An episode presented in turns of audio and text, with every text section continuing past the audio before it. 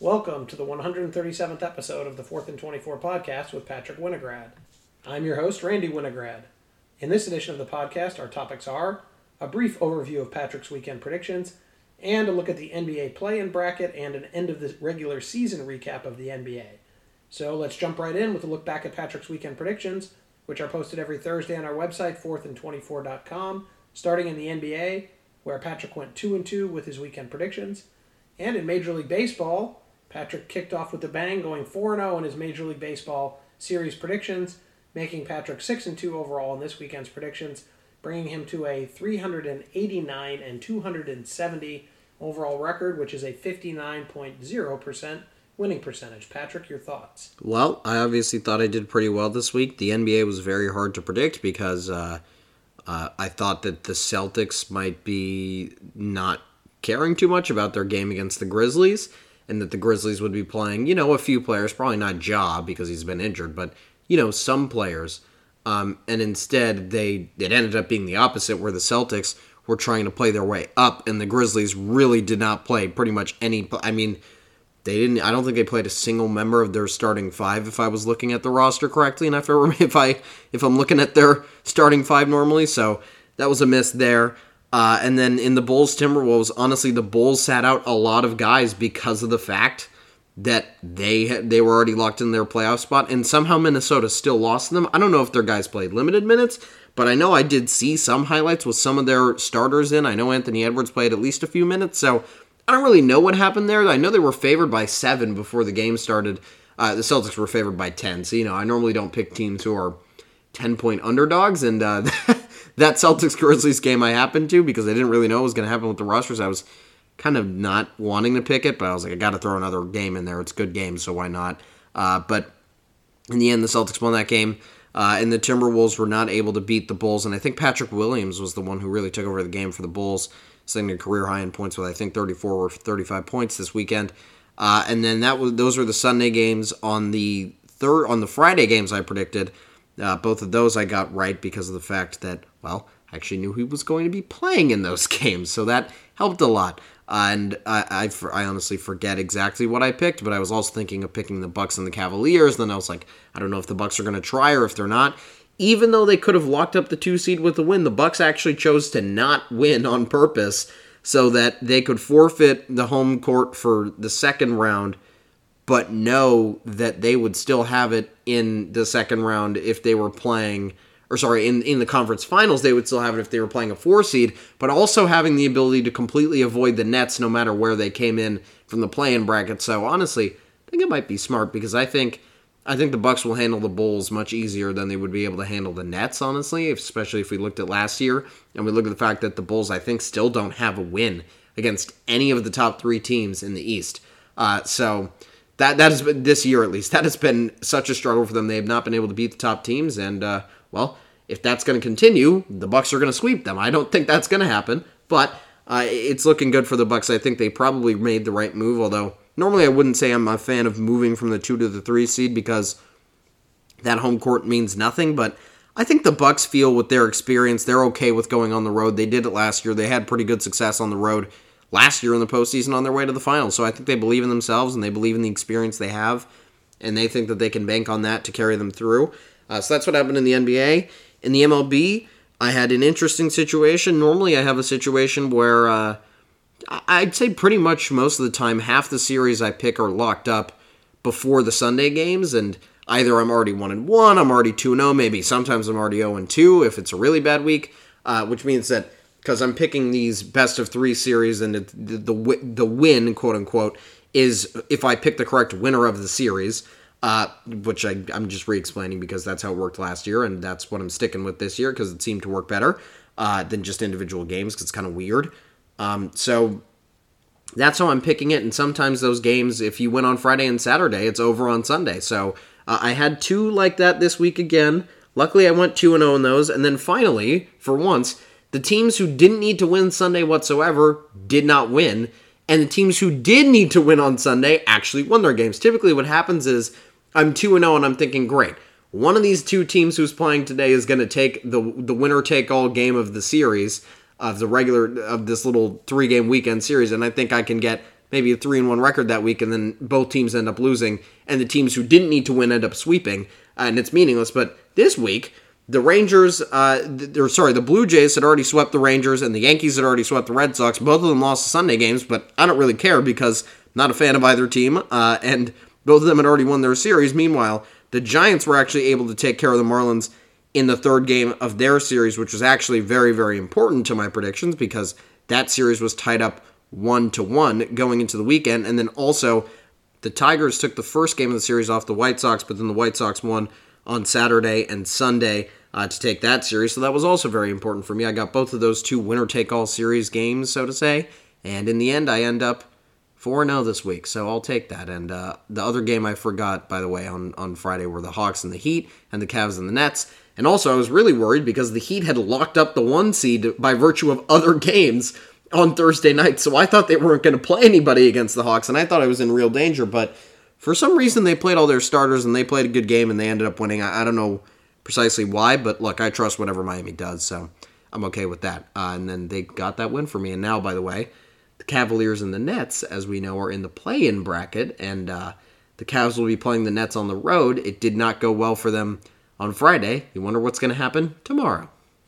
All right, well, that wraps up our look back at your predictions. Uh, your predictions for next week when we post on our website on Thursday. So let's move on over to that NBA play-in bracket um, as we kick off our coverage of the N- NBA uh, this week. Um, as we mentioned, the regular season wrapped up yesterday, so we're turning our attention to the postseason, and we're first going to talk about the play-in bracket, starting with the East, then moving on to the West. So in the East, we have seven-seeded Brooklyn, Brooklyn against eight-seeded Cleveland, and the nine-seed Atlanta Hawks against the tenth-seeded Charlotte Hornets. Patrick, your thought on the play-in tournament, which for those of you who don't remember, because it was new last year, actually new in the bubble. Uh, the winner of the 7-8 game is gets the 7 seed. The loser of that game plays the winner of the 9-10 game, and the winner of that resulting game is the 8 seed. So, Patrick, let's uh, take a look at what you think is going to happen first in that Brooklyn Cleveland matchup. Well, I think uh, I said that Friday's matchup might be a little bit of foreshadowing for what would happen uh, in this game, and honestly, if you look back on it, they ended up 44 and 38 for both of them, same record. So that game probably was very important in that tiebreaker. I think it probably gave Brooklyn the overall tiebreaker. Most of the time, those teams, if they're not in the same division, don't play more than three times.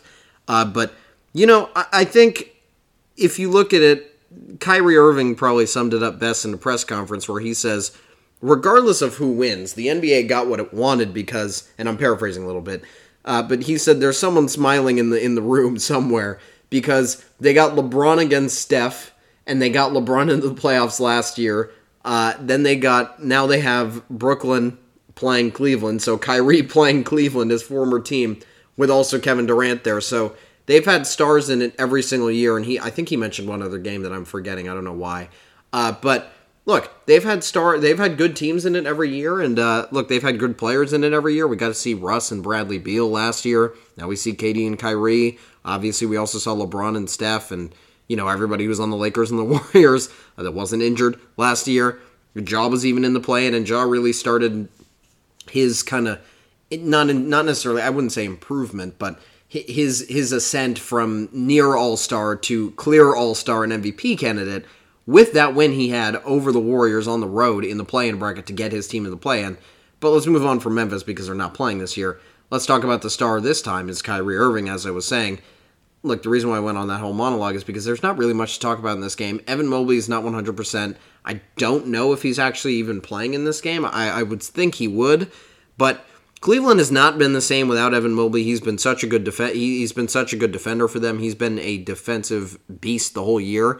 Uh, he's probably one of the leading rookie of the year candidates. He's at least first or second in my book.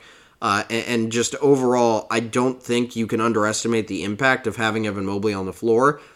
And even if he's not at 100%, it's still important for them.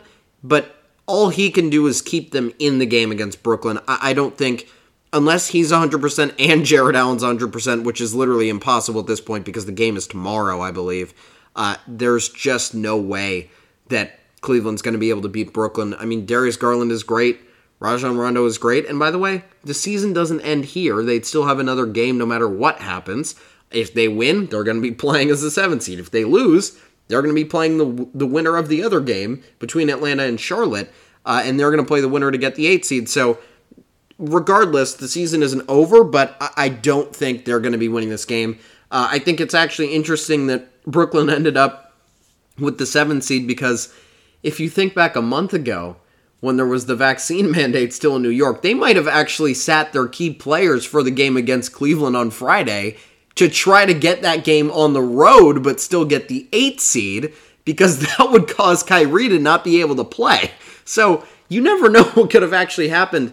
The only places Kyrie couldn't play as of a month ago were Brooklyn and Toronto. And they can't play Toronto because Toronto's the five seed. So, you know, that, that actually shook up the dynamic quite a lot. And all, all of a sudden, the Nets really made a storm for it. And uh, even though they only edged out Cleveland by a tiebreaker and Atlanta and Charlotte by literally one game in the standings, I think that lead is a little more commanding than it seems by first glance of the standings when you look at the players on their team and the fact that if you take out uh, Brooklyn's record without Kevin Durant, this team is 39 and 19. I think if I'm doing my math correctly.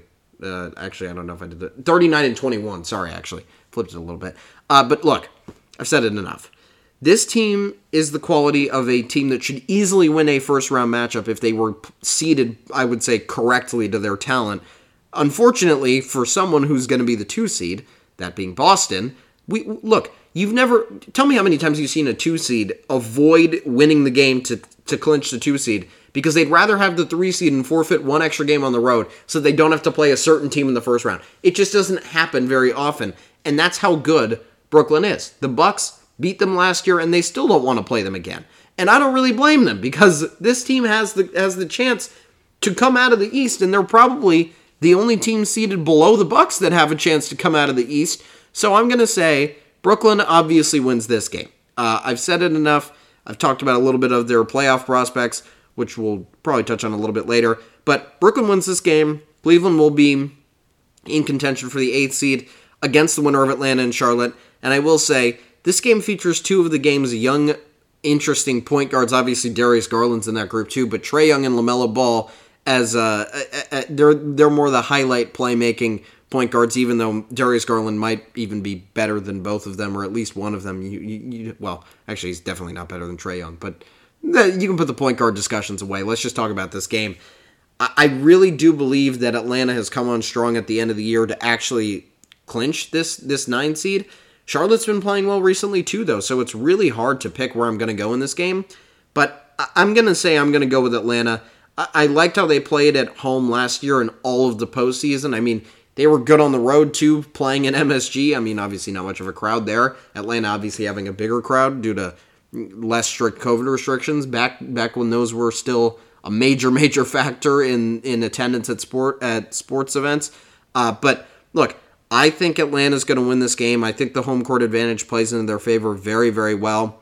I think they beat Charlotte. I think Charlotte makes it a close game. I don't think they get. Uh, I don't think they they get embarrassed like a few of the teams did last year as the 10 seed. I do think they make this game close. But overall, I'm going to say Atlanta is going to advance to that game with Cleveland. And then honestly, you got to tell me what percent of health Evan Mobley and Jarrett Allen are at for me to pick that Cleveland Atlanta game it really becomes a toss up when you throw in the fact that you don't know how healthy they are. I'm going to go out on a limb and I'm going to say that Atlanta pulls the upset. Maybe it's not that much of a limb. Maybe they might actually be favored in that game when we get to that when we get to that day. But uh, I'm going to say that the lower seeded team. I'm going to say that Atlanta goes on the road, and I'm going to say that they beat Cleveland. Although I am not very confident in that, I will say uh, that's really a toss up for me. And uh, you know, I, I think honestly, as I said, I think Evan Mobley's health changes the trajectory of that game. Uh, and I think if he's fully healthy and Jarrett Allen is playing, I would definitely pick Cleveland. But without knowing the status and without really knowing how, how healthy they are, even if they are both playing, I'm going with Atlanta to win that game. And I think Atlanta will end up with the eight seed, and Brooklyn, obviously, as I mentioned, with the seven seed. Although, uh, you know, Atlanta ne- not has not necessarily lived up to the expectations that we thought they were going to have going into the year. Uh, but I still believe in them to turn it up come playoff time, just like they did last year. Because frankly, last year they weren't supposed to beat the Knicks. They weren't supposed to do anything after that, and they both they not only took down the Knicks but also beat the 76ers. I mean, they basically ran Ben Simmons out off of the 76ers and onto the Nets. If you really think about it, he never played a game after that game seven. Uh, so, you know, I, I, think Atlanta has that experience, and I think that that experience definitely wins out against Charlotte. And I think Cleveland will be back next year. I think for sure they're going to be better uh, when they're not as injured and maybe even make some more additions. Uh, but I think for sure right now, I'm going with Atlanta by with very, very, very little confidence, but off my own feeling off it, I'm just going to say Atlanta off intuition alone. Okay, let's move over to the Western Conference where uh, the seeds are as follows Minnesota Timberwolves, the seven seed in the West, will play the Clippers, who are the number eight seed. And then the 9 10 matchup is the New Orleans Pelicans coming in at the 9 and the San Antonio Spurs at the 10. Patrick, what do you think happens in that Minnesota Los Angeles matchup? Well, I think it's an interesting one because I think both of these teams are going to make it regardless, honestly. A little bit of a spoiler. Uh, I think when you look at it, Minnesota is 46 and 36, New Orleans is 36 and 46. So they have the opposite record of each other. Minnesota is a lot better than New Orleans. But Paul George with but sorry, the Clippers with Paul George they're just a whole different animal. I mean, that team is so much improved when Paul George is on the floor. They've won 5 games into a row in a row heading into the playoffs. I like the Clippers over Minnesota. I think they're so hot right now. Paul George coming back has really just made that team what it is again.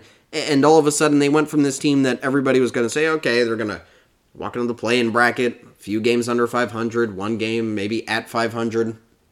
They'll walk in probably win one game in the play-in and then get bounced out really easily without their stars playing and all of a sudden Paul George comes out of nowhere.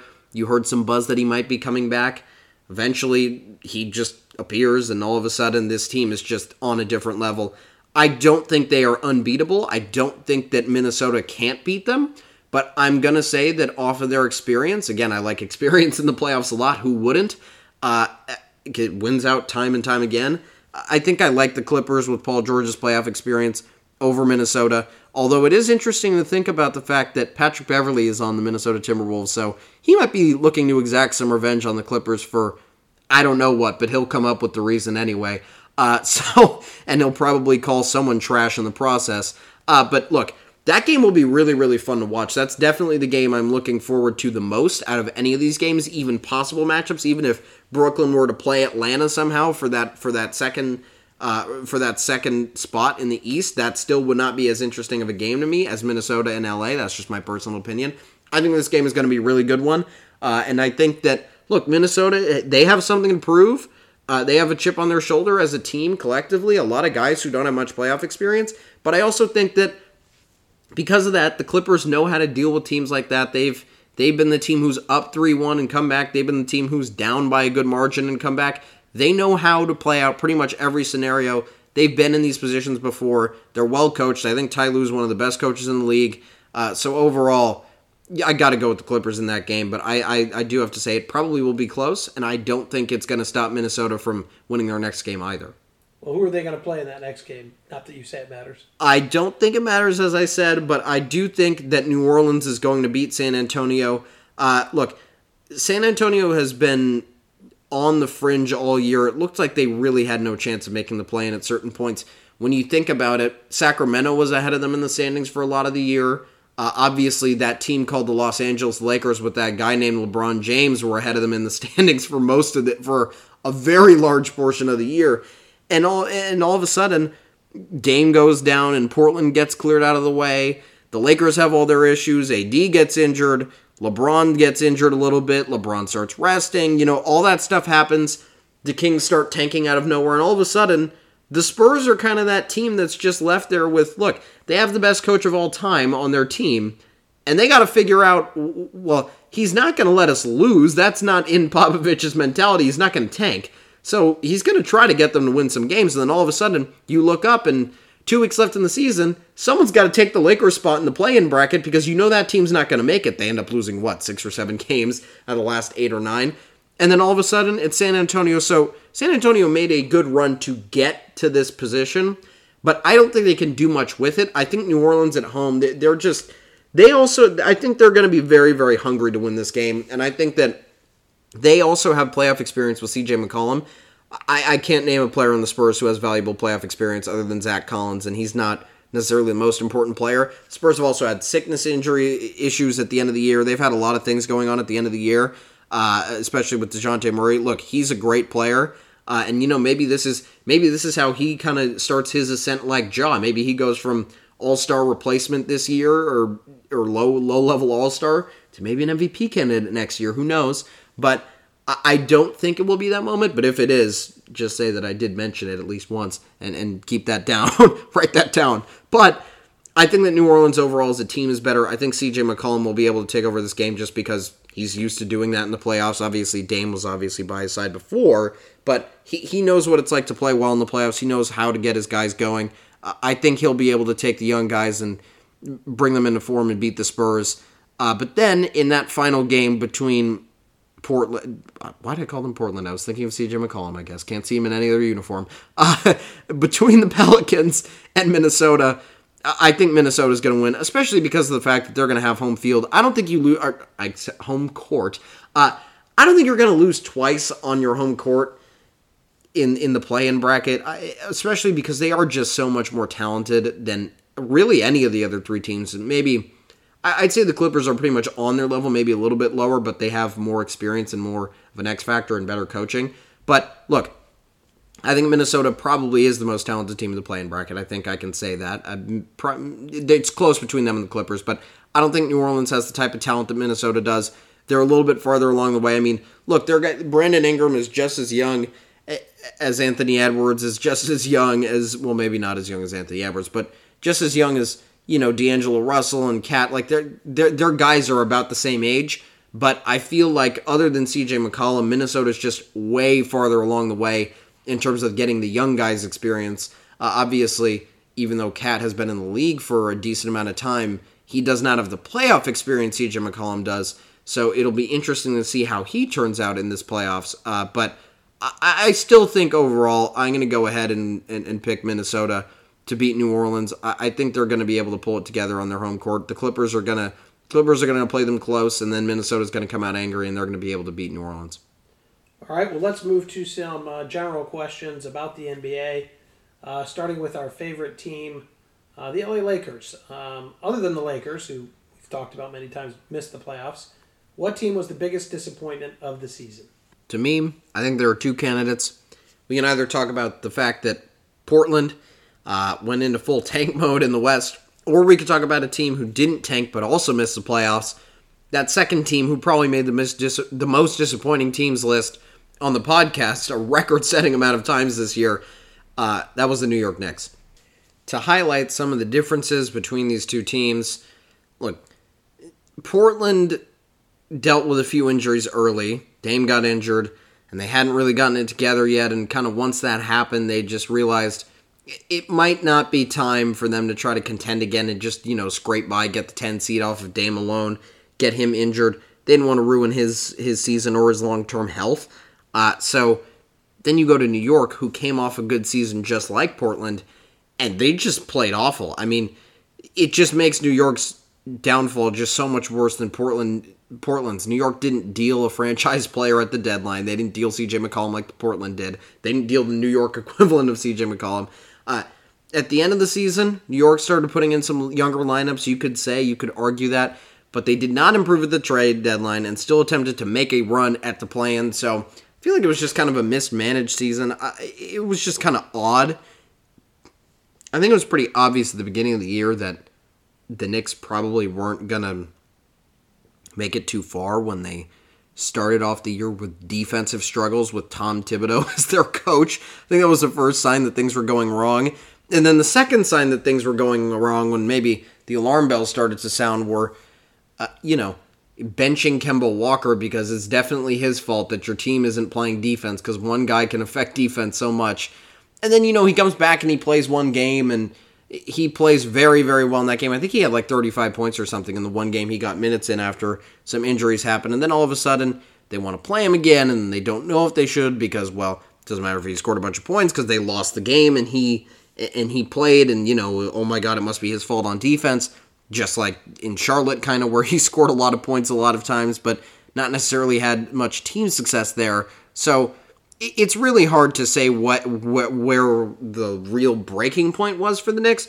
But what I can say is this: last year they weren't able to. They they were way ahead of Charlotte. Charlotte for the second year in a row ended up with the 10 seed in the East. Last year, the Knicks were 41 and 31, trailing only the Bucks, Nets, and 76ers in the standings. Keep that in mind. The Bucks, the Nets, and the 76ers. They took the four seed, but as we know, Trae Young, Kevin Huerter, and the rest of the Hawks put an end to their playoff run very, very early. I said their record was 41 and 31 uh, for a reason because even with 10 more opportunities to win games, the Knicks went 37 and 45. They had four less wins than last year in 10 less games. It it, it really is just a big downfall. And uh, look, the Kemba signing wasn't as big as the Russ signing for the Lakers, but the Knicks were still a team that made the playoffs last year, and you could argue made an improvement. Although the losses of a guy like Re- Reggie Bullock and some other guys that they lost might have been a lot more important than we thought they were. Uh, but they they still didn't make the playoffs this year, even after supposedly making their roster better. Doesn't really make much sense to me. And uh, I think overall, if they had actually truly made their and they also added Evan Fournier in the offseason. So you add Evan Fournier and Kemba Walker to a four seeded team, you're not you're not supposed to be the 11th seed the year after. That is not the goal. That is not what's supposed to happen. That's not what should have happened. But look, there were so many things you could point you could point to with the Knicks this season. You could make a montage of of, of press conferences probably that, that that are detailing some of the issues that they had. You could probably make seven or eight main issues lists, starting off with the beginning of the season, terrible defense, then benching Kemba, then Kemba coming back and playing well, Julius Randle's blowups in in in, in you know uh, the huddle a, a, few times with the whole computer situation against the Lakers. Uh, there were just so many things that have gone wrong for the Knicks this year. And uh, overall, I can just say they just had a disaster of a season. That's pretty much all I can say about it. Okay, what team out of the East and the West has the best ch- chance to bounce back from missing the playoffs this year and make it to the playoffs or even make a playoff run next year? Well, I think if you want to go off the board and not say the Knicks, like I just said, who really underachieved with their talent, I'm going to say the Indiana Pacers are a little bit of an underdog team that has a chance to make a run next year. Their talent is young, and I think that after the acquisition of Tyrese Haliburton at the trade deadline, the Pacers just needed more time to become a decent team again, and let's just be honest. They weren't trying to be any good this year. They lost 11 in the row at the end of the year. You could probably argue they lost all those games on purpose. Uh, and I think that they will regroup next year. They're going to make maybe a solid addition in free agency. Who knows? They, if they really feel like they can contend with Tyrese Haliburton and even Buddy Hield as, as a starter. And probably they're going to get healthier with uh, obviously Miles Turner missing some of the season.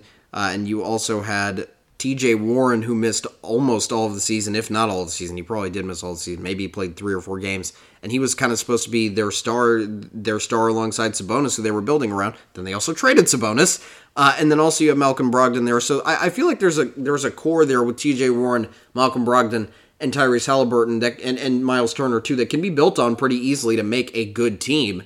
Uh, there's a reason why they have been good the last few years. I, I think there's no reason to believe that Indiana can't be good again, and I think they will be good.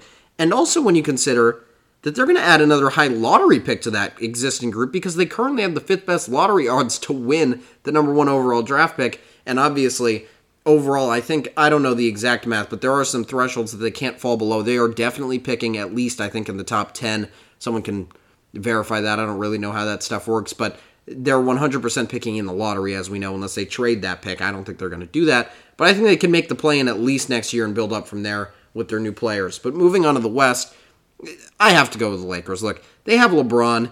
He, he brings enough that Portland, Oklahoma City, Sacramento, and Houston just can't compete with them. Uh, I know it's hard to not go off the board. And I think that the Spurs will probably be the odd one out in terms of the playoff race next year.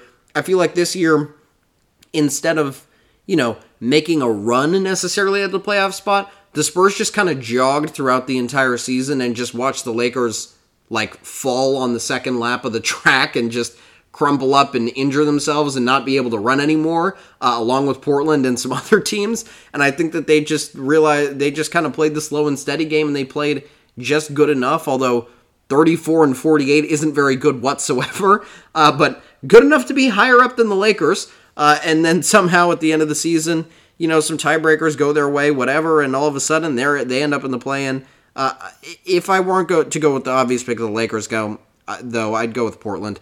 I think with Dame back in, as long as they actually play a real roster before the end of next year, I think he can lead them back to the playoffs. Obviously, the end of the the year roster this year was so terrible; they was just an awful tanking roster. Not even using the guys that they traded CJ McCollum for, but that's a whole different conversation. I think they'll add use some of those draft picks they got in trades and everything, every young piece that they have to actually be a little bit better next year. Okay, what team or team surprised you the most as an overachiever? Let's start in the East. Well, I think in the East there are two teams that you have to go with. You're either going with Toronto or Boston. Boston has always had the potential, they've always had the talent, but they haven't really put it together to make as good of a team as we thought they could until this year where they just ascended to the 2 seed with Robert Williams anchoring the defense, Marcus Smart kind of leading the team in a Draymond Green esque role, but as a point guard rather than as a power forward, uh, or maybe you could say a point forward in Draymond's uh, in in Draymond's situation. And then you can also look. You have Jaylen Brown, you have Jayson Tatum. You're supposed to be a good team. Those two alone should make you a good team as long as you have pieces around them. You add Al Horford in as a veteran, and then all of a sudden, this team kind of comes out of nowhere and ends up with a two seed. I'm not saying people were thinking they wouldn't make the playoffs, but I don't think that you say, I don't think there's anyone before the season who said, I'm taking Jaylen Brown and Jayson Tatum in that roster to be better than the Nets with KD, Kyrie, and Harden, or the defending champion Bucks. It's just, you can't tell me that anybody was thinking that. Could anybody have said that they might have been a three seed candidate and that they were in that race along with the Bulls and also the 76ers if they were able to make some trades and actually have Ben Simmons on the floor before the season at least. Yes, but I think in the end, and, and the Heat too in that conversation too. Uh, but I think in the end, they, they they honestly really surprised me. And the other team that surprised me, Toronto. I mean, it's pretty obvious. Uh, look, that team last year was not playoff caliber at all. They didn't make the playoffs for a reason. They all they they got really really lucky in the lottery that they ended up picking fourth and got Scottie Barnes because Scottie Barnes is one of those players who you knew was going to make an immediate impact just because he does so many different things and he has all the length and he had a pretty good NBA body already. So he had the he had all the uh, the perfect player type to move on to the next level and have a good impact already on a winning team. And they just rebuilt around Fred Van VanVleet and they got Scottie Barnes and they just decided that they were going to go forward with it. And obviously Pascal Siakam before I, before I, I become a victim of one of those people who never talks about him on that team. He should be on the All NBA roster somewhere. Not All NBA first team, probably not second team, but he should at least be on the third team. He's definitely one of the top 15 players in the league right now. And he is the real reason alongside Fred VanVleet and Scottie Barnes. Scottie Barnes kind of being the do it all guy, and Fred VanVleet being the maybe the guy who steals the spotlight a little more in terms of the scoring than Pascal. But look, Pascal Siakam deserves to be on the All NBA third team at the very least. And with those three guys, they have really spurred a very odd but very interesting and very cool run for the Raptors that obviously had their championship run with Kawhi and then, you know, dealt away Kyle Lowry, got rid of some of those players, and now all of a sudden, here they are, not necessarily back in championship contention, but you never know what could happen. Uh, and overall, they're playing really, really well, and they also have the vaccine mandate as their fifth, as their sixth defender, so that will help them in the playoffs too. By eliminating some players from the other team who cannot cross the border. Uh, all right, let's move over to the West. What team was the most uh, surprising overachiever? You know, it's interesting because I said before the season that I really thought Minnesota should make the playoffs. Just on paper, their roster had enough talent to. But I looked at the teams ahead of them and I saw, look, I saw the Clippers and I saw the Lakers, and I was like, one of these teams is going to have to lose out to Minnesota for them to be able to make the playoffs. Have they made it yet? No. But the reality is, you look at that top six in the West, and even thinking that Portland was going to be in that equation above Minnesota, if you have Portland and the Lakers and Clippers, and you add them all into that, all of a sudden, that's the whole play-in bracket, and Minnesota would be the projected 10th seed in that. I, I, I think it's crazy that even though I thought they could make the playoffs, the reality is, look, you have Phoenix, you have Memphis. You knew Memphis was going to be in it this year because well, you maybe didn't know they were going to be the two seed, and that they over. I don't think they overachieved. I think they just got way better because they're younger. Uh, but they were the eight seed yet last year. Put up a good fight against Utah, and you knew that they would be able to be in the playoffs next year. You knew that they were going to be better this year. You knew that they were going to be better. Uh, and I think overall, you had the Warriors. You had them getting Clay back. You had Utah again. You had Memphis, who who I already mentioned. You had the Lakers. You have the Suns. You have Dallas. You have Denver. You have the Clippers. And then you're saying, where does Minnesota fit into that? And you can even throw Portland in there. Where do they fit into that? And I think I probably missed one playoff team, but still, you don't know where they go into that. And somehow they were able to emerge. They played better as the year went on, and they played better overall than the Lakers, and then the Clippers were able to play, and obviously way better than Portland was able to play. Uh, and overall, they secure a very good record. And by the way, that record makes the playoffs in any year. 46 and 36 will make the playoffs in either league, no matter what. Uh, and obviously, with the play-in bracket, it might put you as a seventh seed in the play-in. Uh, but look, any year, play-in bracket or not, that would make you a, a, a surefire playoff team. And they really ascended to get to that level this year. They were not on that level last year, but I'm happy that the talent fi- finally came through and they became that playoff team that they're supposed to be. All right, and finally, what team? Uh, and this will be finally two-part question, East and West again. What team from the play-in bracket in each conference will avoid the play-in next year? Uh, the the Nets are the obvious answer here. I think you can't go wrong saying that because well they were the two seed last year, so you can really just go off of that. But I will say, if I'm going to go for a surprise team, I think Cleveland will be the surprise team. Uh, maybe not as as much of a surprise because they were really in that position for almost I want to say like three quarters of the season, just before the end, where you know the injury started to derail them a little bit. But I think getting Collin Sexton back next year, I talked about this when we were talking about the trade deadline, how well this team was built to be good, not this year, but also next year, uh, as their guys get older too and more experience. So I think Cleveland definitely, alongside the Nets, will probably avoid the play-in next year. Uh, someone's got to be the odd man out. It's probably going to be the Raptors, and then you know you're going to have to throw one of those teams that are really star-studded. Maybe even the Bulls fall out and fall into the play, and or maybe they're the team that gate keeps Cleveland from getting in kind of like Minnesota had a great year this year, but there's still teams like Dallas and Denver and Utah to stop them from getting in. Uh, but in the West, it should be the Clippers if Kawhi comes back. He definitely should come back. And if he and or Paul George are, are injured for most or all of the season again, I think the Pelicans are actually my underdog pick to make it out.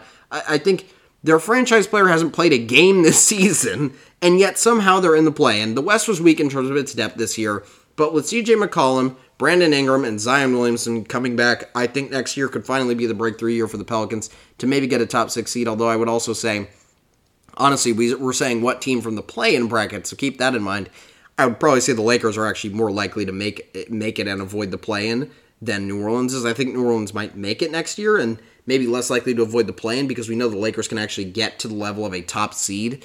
Uh, but I still do think that Portland. I'm sorry. I still do think that New Orleans has a pretty good chance of doing that. Okay, that wraps this edition of the Fourth and 24 podcast. Please be sure to check out our next podcast, which will be on Friday, April 15th, where we will talk about the first week and a half of Major League Baseball and preview the NBA playoffs when the final brackets will be set after those play-in games we just spoke about. In the meantime, please be sure to check out Patrick's additional content, including his picks for next weekend's games, his MLB power rankings that will be updated tomorrow, and his NBA power rankings that will be published Wednesday. All of that on our website, fourthand24.com. That's the number four, T H A N D, the number 24.com. Thank you for listening.